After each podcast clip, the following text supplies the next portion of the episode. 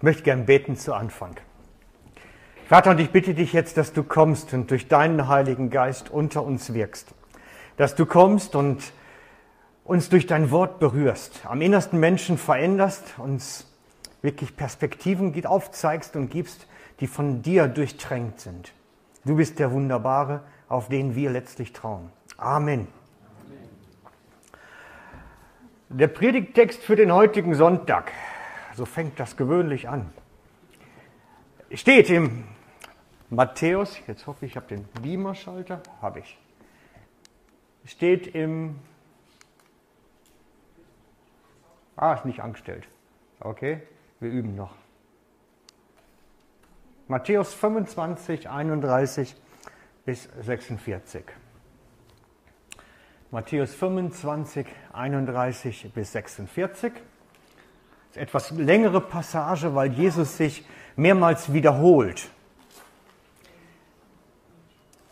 Wenn aber der Menschensohn in seiner Herrlichkeit kommen wird und alle heiligen Engel mit ihm, dann wird er sich auf dem Thron seiner Herrlichkeit setzen und vor ihm werden alle Völker versammelt werden. Und er wird sie voneinander trennen, wie ein Hirte die Schafe von den Böcken trennt und wird die Schafe zu seiner Rechten stellen und die Böcke zur Linken. Da wird dann der König zu denen zu seiner Rechten sagen, Kommt her, ihr Gesegneten meines Vaters, erbt das Reich, das euch von Grundlegung der Welt an bestimmt ist. Denn ich war hungrig und ihr habt mir zu essen gegeben. Ich war durstig und ihr habt mir zu trinken gegeben. Ich bin ein Fremder gewesen und ihr habt mich aufgenommen. Ich bin nackt gewesen und ihr habt mich bekleidet. Ich bin krank gewesen und ihr habt mich besucht. Ich bin im Gefängnis gewesen und ihr seid zu mir gekommen. Dann werden ihm die Gerechten antworten und sagen, Herr, wann haben wir dich Jetzt halten wir gerade inne. Jetzt fragen die Gerechten. Und ich möchte an der Stelle bewusst einschieben, diese sind nicht gerecht, weil sie das tun. Das ist wichtig. Und darum habe ich da diesen kleinen Vers aus dem 1. Korinther 1.30 noch mit eingeschoben. Dort steht nämlich, aus ihm, also aus Jesus, seid ihr in Jesus Christus, der von uns zu Gott, von Gott zur Weisheit, zur Gerechtigkeit, zur Heiligung und zur Erlösung gemacht wurde. Das heißt, durch den Glauben an Jesus sind wir gerecht und nicht durch das Tun. Nicht, dass da was verwechselt wird und ein falscher Zungenschlag da reinkommt. Wir lesen weiter in Matthäus 25 dann werden ihm die Gerechten antworten und sagen, Herr, wann haben wir dich hungrig gesehen und haben dir zu essen gegeben? Oder durstig und haben dir zu trinken gegeben? Wann haben wir dich als Fremden gesehen und haben dich aufgenommen? Oder nackt und haben dich bekleidet? Wann haben wir dich krank oder im Gefängnis gesehen? Und sind zu dir gekommen. Und der König wird antworten und zu ihnen sagen, Wahrlich, ich sage euch, was ihr für einen von diesen meinen geringsten Brüdern getan habt, das habt ihr für mich getan. Dann wird er auch zu denen zur Linken sagen, geht weg von mir, ihr Verfluchten, ins ewige Feuer, das dem Teufel und seinen Engeln bestimmt ist. Denn ich bin hungrig gewesen und ihr habt mir nicht zu essen gegeben. Ich bin durstig gewesen und ihr habt mir nicht zu trinken gegeben. Ich bin ein Fremder gewesen und ihr habt mich nicht aufgenommen. Ich bin nackt gewesen und ihr habt mich nicht bekleidet. Ich bin krank und im Gefängnis gewesen und ihr habt mich nicht besucht. Dann werden sie ihm auch antworten und sagen, Herr, wann haben wir dich hungrig oder durstig gesehen? Oder als Fremden oder nackt oder krank oder im Gefängnis und haben dir nicht gedient? Dann wird er ihnen antworten, wahrlich, ich sage euch, was ihr für einen von diesen Geringsten nicht getan habt, das habt ihr für mich auch nicht getan. Und sie werden in die ewige Pein gehen, aber die Gerechten ins ewige Leben. Ein beeindruckender Text, der immer wieder herausfordert, wenn wir ihn betrachten. Viermal sagt Jesus das Gleiche. Und wir haben alle in der Kommunikationslehre gelernt, dreimal muss man es mindestens wiederholen, damit es behalten bleibt. Also Jesus setzt noch eins obendrauf. Er sagt viermal das Gleiche, damit es auch wirklich der Letzte noch hört. So wichtig ist das. Da würde es nicht mal reichen, wenn man ein Ausrufezeichen dahinter machen würde. Viermal sagt er das Gleiche. Ich war der Hungerige. Ich war der Durstige. Ich war der Fremde, der Unbekleidete, der Kranke, der Gefangene. Ich war es. Ich bin es. In diesem Geringsten. Und ich frage euch heute, so ganz persönlich, so unter uns, wir sind ja im kleinen persönlichen Rahmen, können wir Jesus in dem Notleidenden sehen?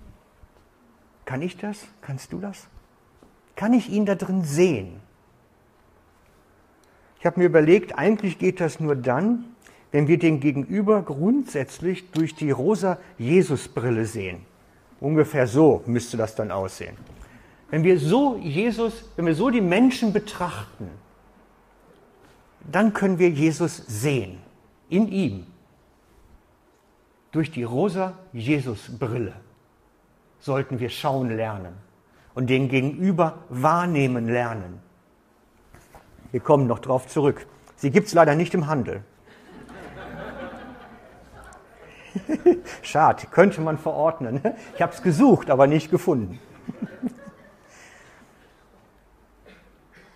Als Jesus diese Geschichte erzählte, waren seine Zuhörer ausschließlich Juden. Oder mehr oder weniger. Sehr elitär denkende Menschen. Sie trugen den Kopf hoch weil sie waren ja ein, hatten einen Sonderstatus. Wir sind das Volk Gottes. Wir sind Kinder Abrahams, wir sind Jünger des Mose, wir sind was Besonderes. Und ihr Denken war, wenn es jemandem schlecht geht oder irgendwie schlecht dran ist, dann ist er selber schuld. Weil im Grunde bist du gesegnet, außer du hast so viel Schuld, dass du nicht mehr gesegnet bist. Und ich habe das vor einigen Wochen hier ausführlich ausgeführt, habe gesagt, das ist das Karma-Denken, das ist das Weltzeitdenken, auf das Paulus auch eingeht. Das ist weltliches Denken, das ist nicht Gnadendenken. Ich möchte darauf hinweisen, im Buch gibt es ein ganzes Kapitel darüber, über das Karma-Denken. Darüber, dass das nicht automatisch zusammenhängt. Gottes Gnade ist nicht denen nur vorbehalten, die immer das Richtige tun. Erstaunlicherweise. In der Sicht der Juden war der Notleidende und bedürftigermaßen, Bedürftige automatisch und, und, und verdientermaßen in diesem Zustand. Er muss schließlich ein von Gott gestrafter Sünder sein. Sonst würde es ihm gut gehen. So war das Denken. Ihr glaubt mir nicht? Gut, schauen wir uns die Bibelstelle dazu an. Johannes 9, 2. Johannes 9, 2 und folgende Verse. Und Jesus ging vorüber und sah einen Mann, der blind geboren war. Und seine Jünger fragten ihn, Meister, wer hat gesündigt, er oder seine Eltern? Wer hat Schuld dran, dass der blind geboren ist? Also jetzt fragt mal, wie kann ein blind geborener schuldig sein, dass er blind ist? Der müsste ja im Mutterleib gesündigt haben. Oder so. Aber das war das Denken. Irgendjemand hat Schuld. Und der hat es dann zu verantworten. Das war das Karma-Denken, was ich meinte. Die, die Juden dachten immer in Ursache und Wirkung. Irgendeiner muss Schuld haben. Du bist arbeitslos, also, wie viele Sünden hast du begangen? Hängt doch zusammen, automatisch. Die Bibel sagt uns, das ist Weltzeitdenken, das ist nicht Gnadendenken. Und die Juden hören Jesus und er schmeißt ihre ganze Theologie über den Haufen. Alles das, was sie von Gott dachten, schmeißt er eigentlich über den Haufen. Er fordert sie massivst heraus zu einem Umdenken Und er nahm sich das Recht. Er nahm sich das Recht, ihn, den Vater, anders darzustellen, ihn Gott anders darzustellen, nämlich als liebenden Vater. Und er nimmt sich das Recht, damals bei den Juden, und er nimmt sich das Recht bei uns heute, unsere Theologie über den Haufen zu schmeißen, unser Gottesbild anzutasten, unsere Sachen, die wir so hegen und pflegen manchmal, und mögen sie noch so schräg sein. Jesus nimmt sich das Recht und sagt zu uns, ich bin in dem Gefangenen. Und das wird bei uns gleich einige Fragen aufwerfen. Denn Jesus möchte, dass ich die Menschen um mich durch die rosa Jesusbrille ansehe. Grundsätzlich. Er sagt zu dir, so wie du mich behandeln würdest, so behandle bitte ihn. So wie du mich, Jesus, behandeln würdest, so behandle bitte deinen Nebenmann. Würdest du für Jesus heute Morgen einen roten Teppich ausrollen, wenn er käme? Dann darfst du das bitte jetzt für deinen Nachbarn tun in der Reihe. Denn wir sollen ihn genauso ansehen, wie wir Jesus ansehen. Würdest du für Jesus in Jubel ausbrechen, dann darfst du jetzt auch deinen Nachbarn klatschen. Toll, dass du da bist. Ja, dann macht mal ruhig. Jesus ist hier, in deinem Bruder, in deinem Schwester, nebendran. Willst du Jesus sehen? Dreh dich mal gerade um zu deinem Nachbarn. Kannst Jesus sehen. Das ist Praxis. So sagt Jesus. Christus ist wirklich in uns, in echt. Nicht eine billige Kopie, nicht eine kleine Miniaturperson, sondern ganz. Und wir sollen den nebendran und das Gegenüber sehen, als würden wir Jesus sehen, durch diese rosa Jesus-Brille. Das ist schon mal gut, ne? Wenn die Christen das verinnerlichten würden, gäbe es keine Gemeindekonflikte mehr, keine Spaltung mehr, nichts mehr. Weil wir den anderen so behandeln würden, wie wir Jesus behandeln. Problem gelöst. Haben wir keine Zoff mehr. Überhaupt nicht. Wir müssten das nur mal verinnerlichen, vielleicht. Doch Jesus geht in dem Bibeltext von heute noch einen ganzen Schritt weiter. Und zwar einen radikalen Schritt weiter, der mich erstmal bei der Vorbereitung echt gefordert hat, muss ich gestehen. Er sagt, wir sollen ihn in jedem Notleidenden sehen. Nicht nur in unseren Geschwistern, in jedem Notleidenden. Wir sollen jeden notleidenden Menschen durch die rosa Jesusbrille ansehen und ihn so behandeln, wie wir ihn behandeln würden.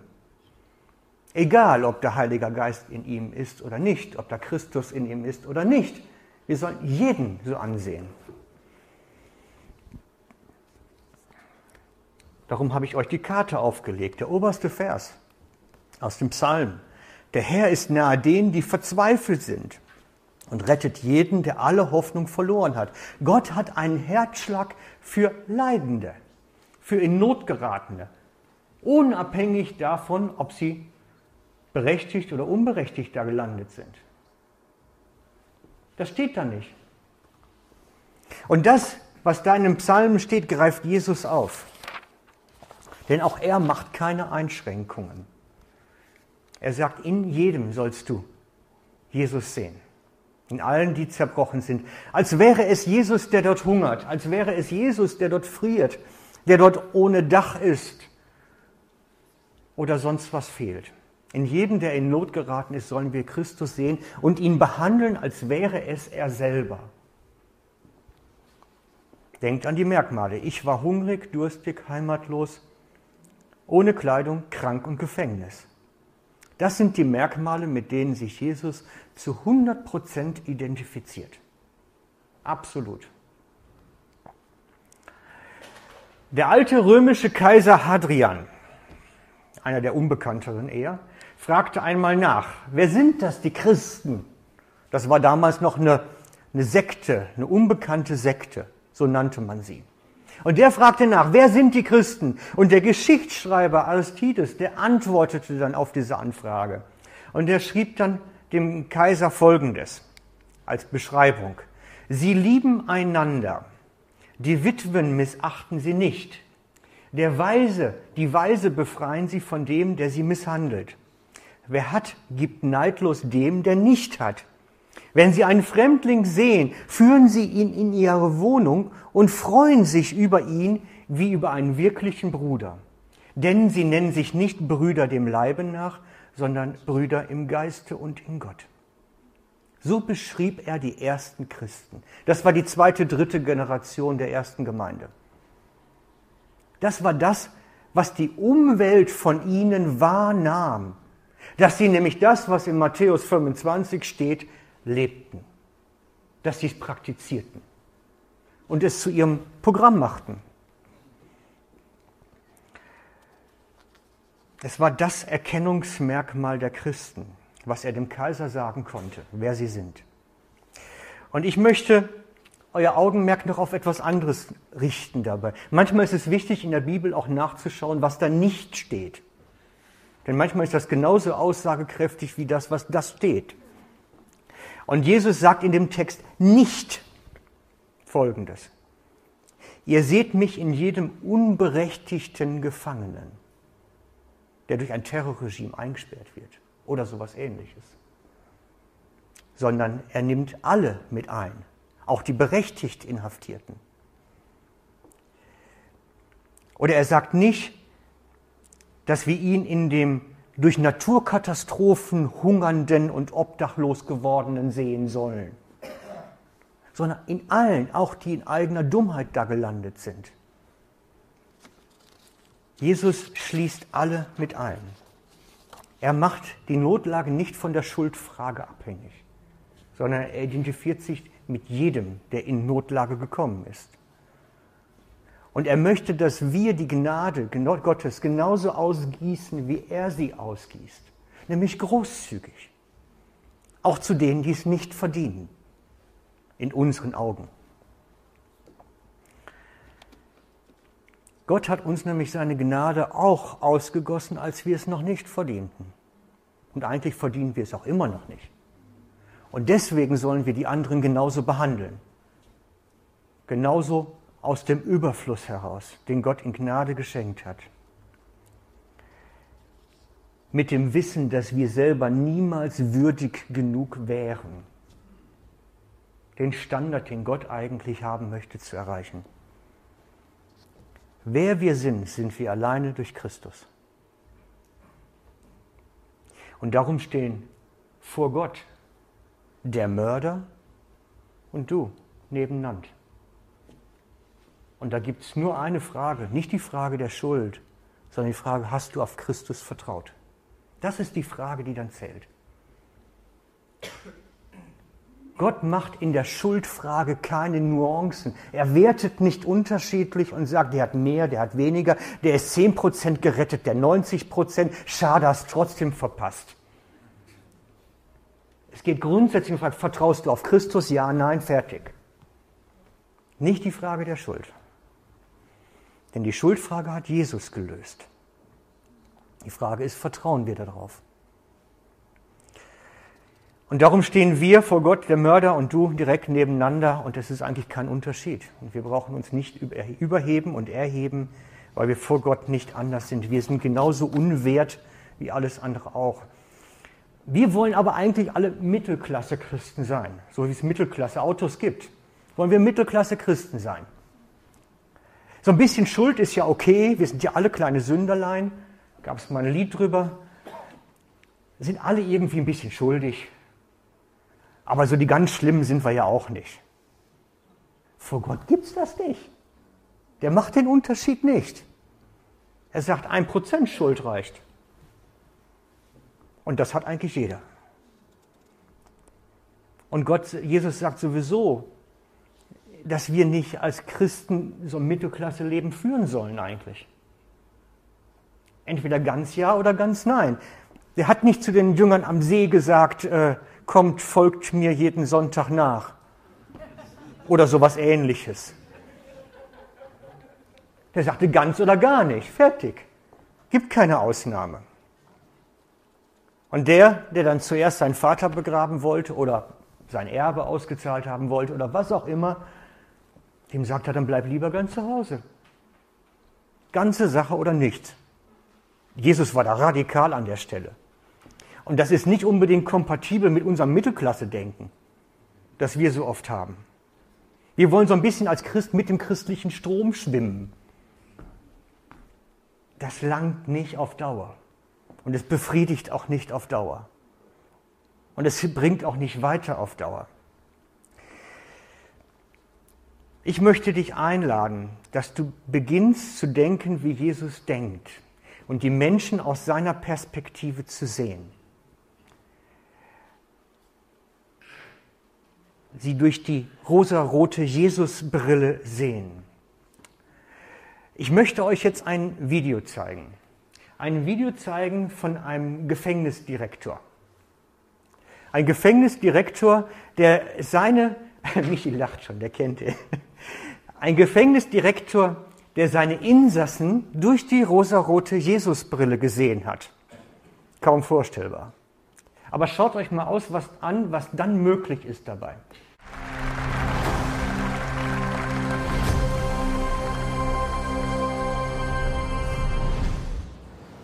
On the day you were transferred to Angola prison, what went through your mind? Um, I was honestly scared to death.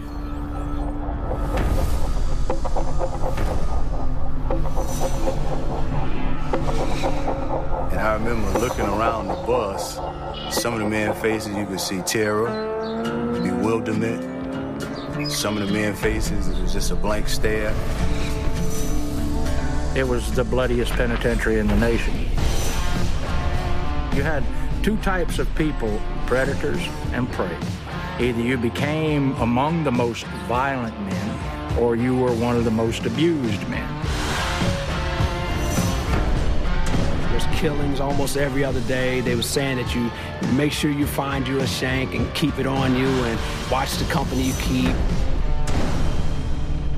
And since Wharton Kane has come here, it's a different prison because it's different leadership. Angola is a maximum security prison with 6,300 prisoners, seated on the Mississippi River with 18,000 acres, which is about the same size as Manhattan Island. And 90% of the inmates you meet are going to die here. The reputation was such that I didn't want the job. I did not apply for this job. I did not say, please let me go to Angola. I'll do you a good job. I said, I don't want this job. And so I was tactfully coerced by the Secretary of Corrections, who was a dear friend, to take it temporarily. I came here in 95, so I've been here a little bit over 20 years. When I became a prison warden, I told my mom, she said, let me tell you one thing. She said, God is going to hold you accountable, that they have a chance to know him. And if you fail at that, he is going to punish you. And I said, yes, ma'am. Immediately when I came here, it was a horrible place, and it was running me crazy. There was blood everywhere. They would fight with a lock in the sock. They had weapons. We couldn't get the weapons, and we couldn't get through it. The first time in my life that I really felt that God talked to me was here, but it was also the first time in my life that I was desperate enough to listen. The whole was if I could make a moral, I could heal a prison. We found a morality in religion because in our culture, you find morality quicker in religion than anywhere else, and I'm desperate for morality real quick. Now, the cool thing about moral rehabilitation is everybody from every group, atheist or what have you, wants people to be moral, and he wants them to rehabilitate. So those two words could find no enemies. Turn in your textbook, please, to 151.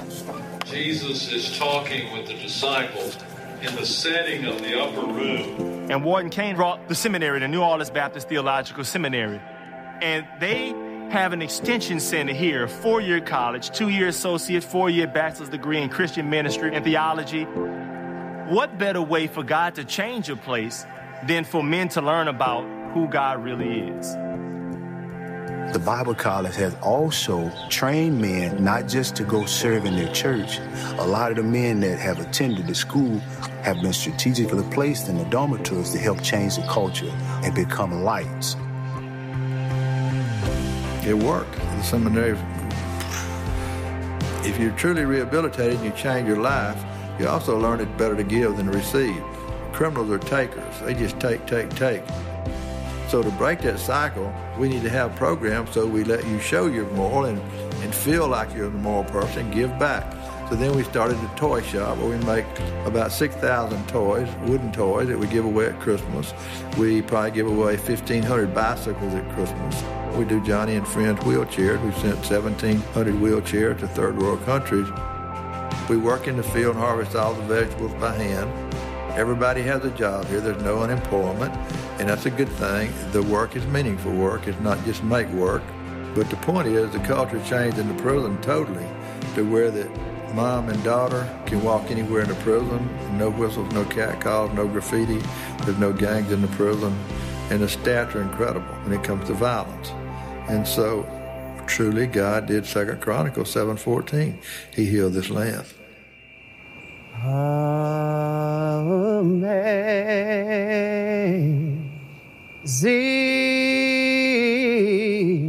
amazing grace. How, how sweet. It's almost like a revolution. It's a God driven revolution where God drives our culture and God drives what we do, and we get our spiritual guidance from Him. And we listen to Him, and look, it's amazing. He really does tell us what to do. I can't believe it. a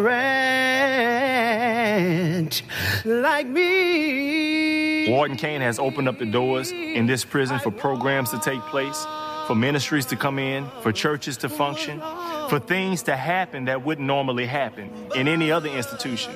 He's a different type of leader because of the God factor. I don't know his walk, I don't know his everyday life, but I know that he has a relationship with God because it shows in the everyday events in this prison. And if it had not been for that relationship, many of us wouldn't have a relationship with God either. I don't have any love for any man as great as I do for Warden Kane, nor any more respect. And for a convict to say that he loves a warden is not going to win me very many fans, but it's just fine. He has brought so much opportunity in this prison, and he gave me the benefit of the doubt when no one else would. You got to do that little devotional every morning. Because if you do that little devotion every morning, you're just putting the gas in the car and you're keeping it going because it gets you where that you can hear God. It's not that He just all of a sudden says, do this or do that so much. He makes you think it.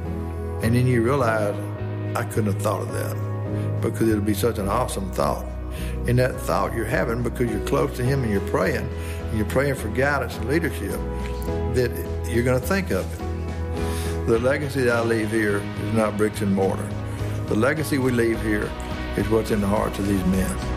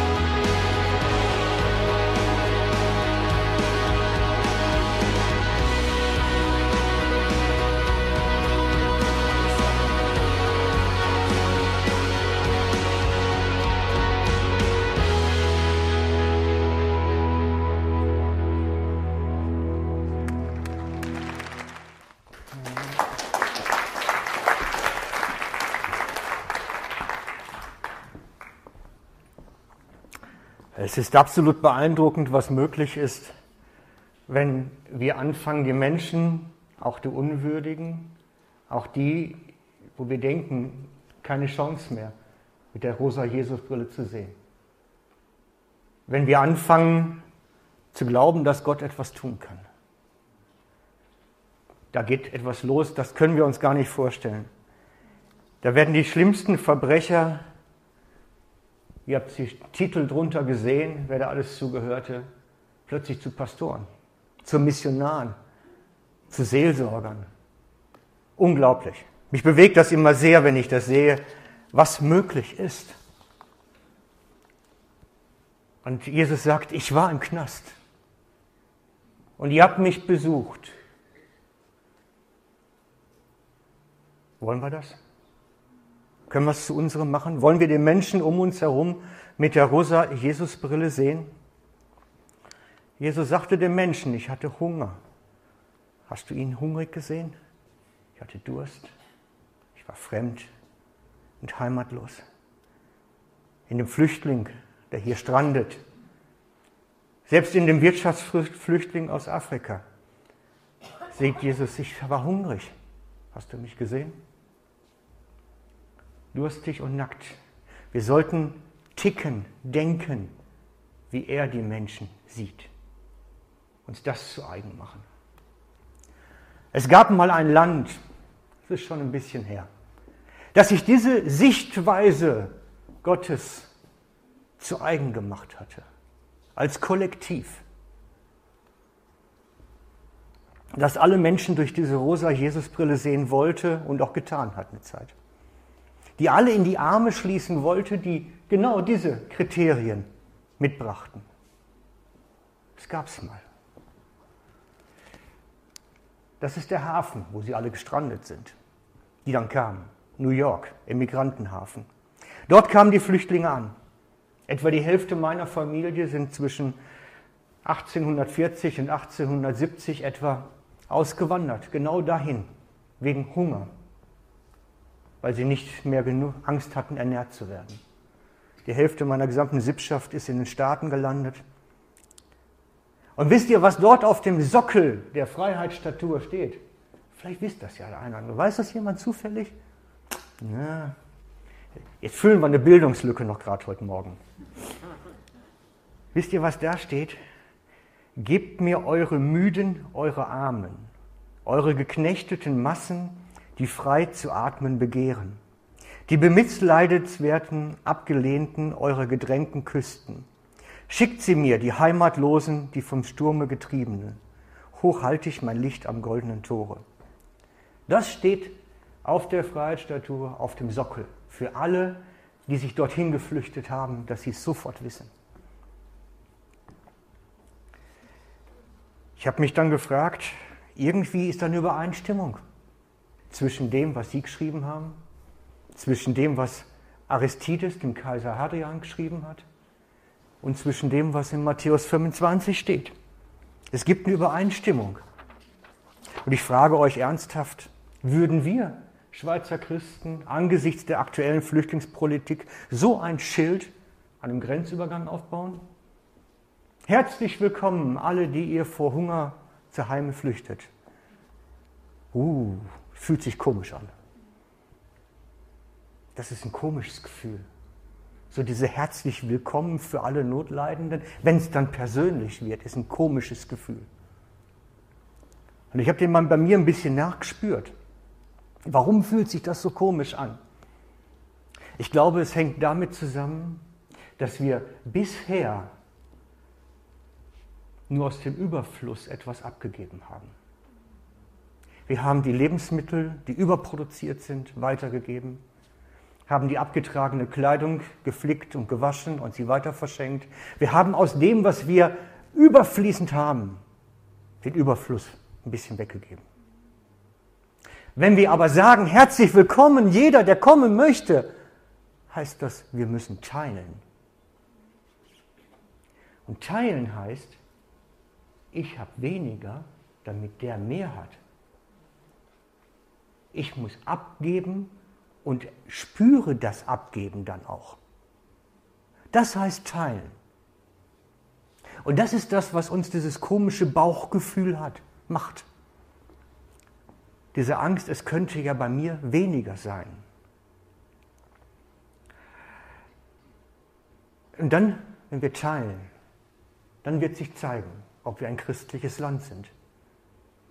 Nicht, wenn wir aus dem Überfluss den Schrott weitergeben oder das, was sowieso zu viel ist oder angefault ist, sondern es zeigt sich am Teilen, an dem Gedanke.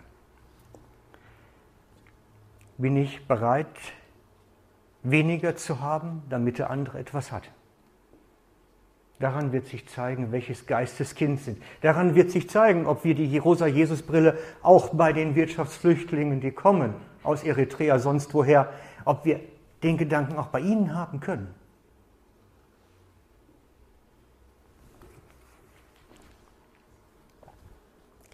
Gott ist in Jesus auf diese Welt gekommen und hat in den Menschen mehr gesehen als vernichtenswerte Individuen. Mehr als unbelehrbare Geschöpfe, die es sowieso nicht raffen, wo man eigentlich nur mit dem Hammer draufschlagen könnte, alles neu machen, fertig. Auch das funktioniert ja schließlich nicht. Mehr, er hat mehr in den Menschen gesehen. Jesus sagt selber von sich, ich bin nicht gekommen, um zu richten und damit zu vernichten, sondern um zu retten. Haben wir diese Sichtweise? Die Rettersichtweise? Ich hätte auch nicht in so ein Gefängnis gehen wollen. Weder als Aufseher noch als Direktor. Mit Sicherheit nicht. Das ist ein Job, da sträubt sich jeder vor. Aber Gott hatte die Menschen da drin nicht vergessen. Er hat sie nicht vergessen.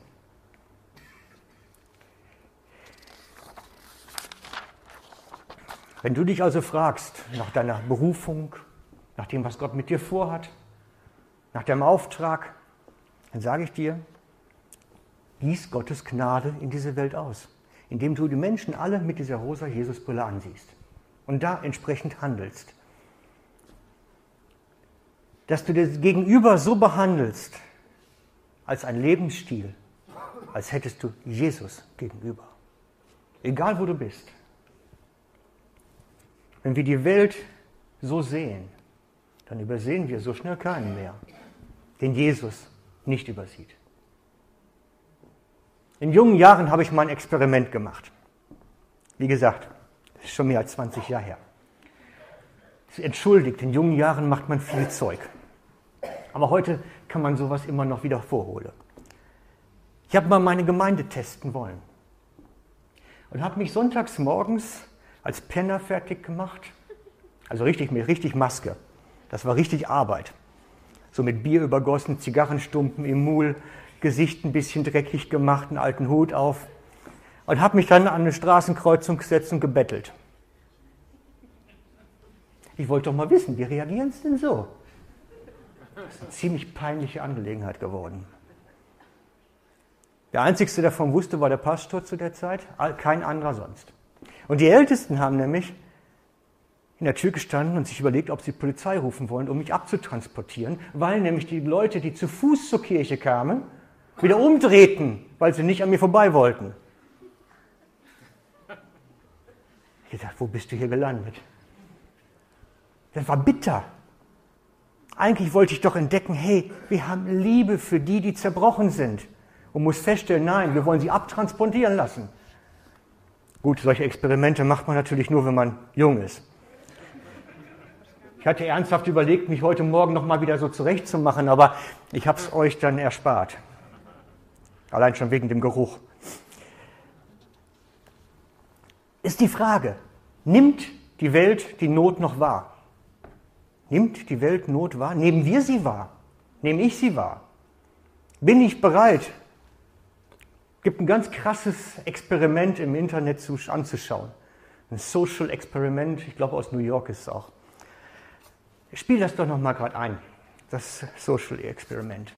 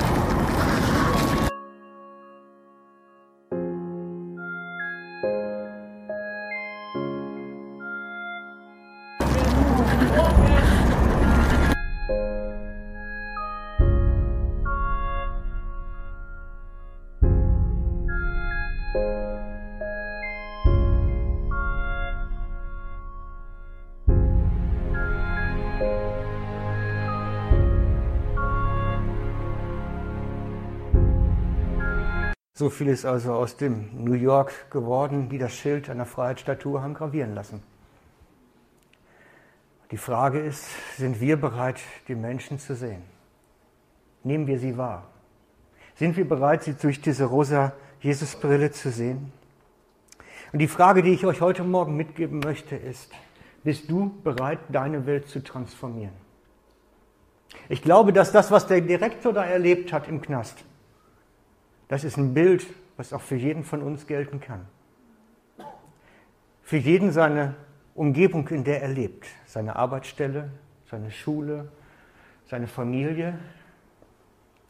Ich glaube, wenn wir anfangen, Jesus bewusst offensiv hineinzubringen und Not zu sehen, hat es die Chance, alles zu verändern. Alles. Es ist möglich. Ich glaube nur, manchmal müssen wir dazu aus unserer Mittelklasse Christentumsdenken rauskommen. Jesus möchte das, dass du ein Transformator wirst deiner Welt. Und ich glaube, das ist auch deine Berufung, genau wo du stehst, dass du das Licht ins Dunkel bringst, ganz aktiv. Nicht in dem blinden Aktionismus, das nicht, sondern als etwas Natürliches, was sowieso stattfindet. Ich glaube nur, dass wir bewusst passiv sind, weil es bringt uns in Schwierigkeiten. Es bringt uns in Schwierigkeiten. Was, wenn das in deiner Firma, wo du arbeitest, gelänge? Was wäre dann möglich? Nicht, dass du den Job wechselst, weil die alle so unmöglich sind, sondern mach aus ihrer Unmöglichkeit eine Möglichkeit. Wenn man das mal als Herausforderung nimmt. Dass die Familie, die so völlig bescheuert ist, gibt es auch, habe ich gehört. Dass daraus eine tolle Familie wird. Freunde, Jesus sagt, alles ist möglich dem, der vertraut. Das ist so, das ist biblische Wahrheit und die gilt für uns alle. Ergreifen wir sie doch mal wieder und glauben das auch für die Welt, in der wir leben. Ganz persönlich. Das ist nicht easy going, das sage ich gleich. Das ist nicht einfach so. Und es wird uns auch in Schwierigkeiten bringen. Die ersten Jünger haben das erleben dürfen. Sie haben den Kranken geheilt, haben also wirklich Kraft und Licht Gottes in ihre Welt gebracht, massivst. Und dann mussten sie vors Gericht dafür. Bundesgericht zitiert. Nicht deswegen, weil macht ihr was Gutes, sondern wie konntet ihr nur? Als sie aber die Freimütigkeit von Petrus und Johannes sahen und merkten, dass diese ungelehrte, ungebildete Leute waren, wunderten sie sich und sie erkannten, dass sie mit Jesus gewesen waren. Sie sahen den Menschen, der geheilt worden war, bei ihm stehen und hatten nichts zu erwidern. Und sie riefen sie und geboten ihm, dass sie überhaupt nichts mehr verlauten lassen und nicht mehr lehrten im Namen Jesu. Petrus aber und Johannes antworteten ihnen, beurteilt ihr selbst, ob es vor Gott richtig ist, euch mehr zu gehorchen als Gott. Wir können es ja nicht lassen, von dem zu reden, was wir gesehen und gehört haben. Da möchte ich uns wieder hinkriegen, dass wir es nicht lassen können, von dem zu reden und zu berichten, was wir Jesus handeln gesehen haben. In der Welt, in der wir leben, um sie zu transformieren, um sie zu verändern. Seid ihr dabei? Das wünsche ich mir. Amen. Vater, und ich bitte dich, dass du diese Botschaft, dein Wort in unser Herzen legst, dass wir beginnen, es zu ergreifen, was du tun möchtest, dass wir beginnen damit, wirklich die Gelegenheiten und dein Licht an die Orte der Finsternis zu bringen. Dass wir lernen, die Menschen aus deiner rosa Jesusbrille zu sehen. Aus deinem Blickwinkel heraus. Und nicht automatisch die Kiste zumachen, nur weil sie ja nicht würdig genug sind. Sondern dass wir jeden Menschen als dein geliebtes Geschöpf ansehen können, wie du es selber auch tust. Amen. Okay, darf ich schon mal das Segnungsteam noch nach vorne bitten? Wir kommen jetzt langsam zum Ende.